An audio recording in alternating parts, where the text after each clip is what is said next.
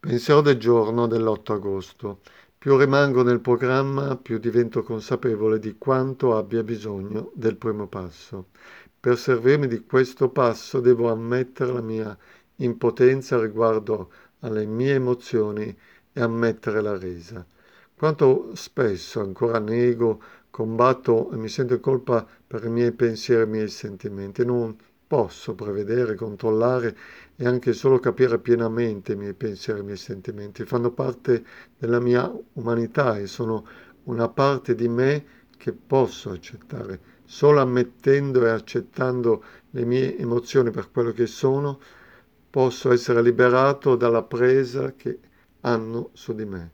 Meditazione del giorno. Aiutami a smettere di giudicarmi. Oggi ricorderò. Ammetterò e accetterò la mia impotenza.